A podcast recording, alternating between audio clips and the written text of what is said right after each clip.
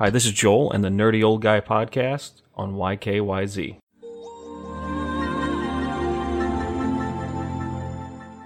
I am here to report that QuakeCon has officially been canceled by Bethesda.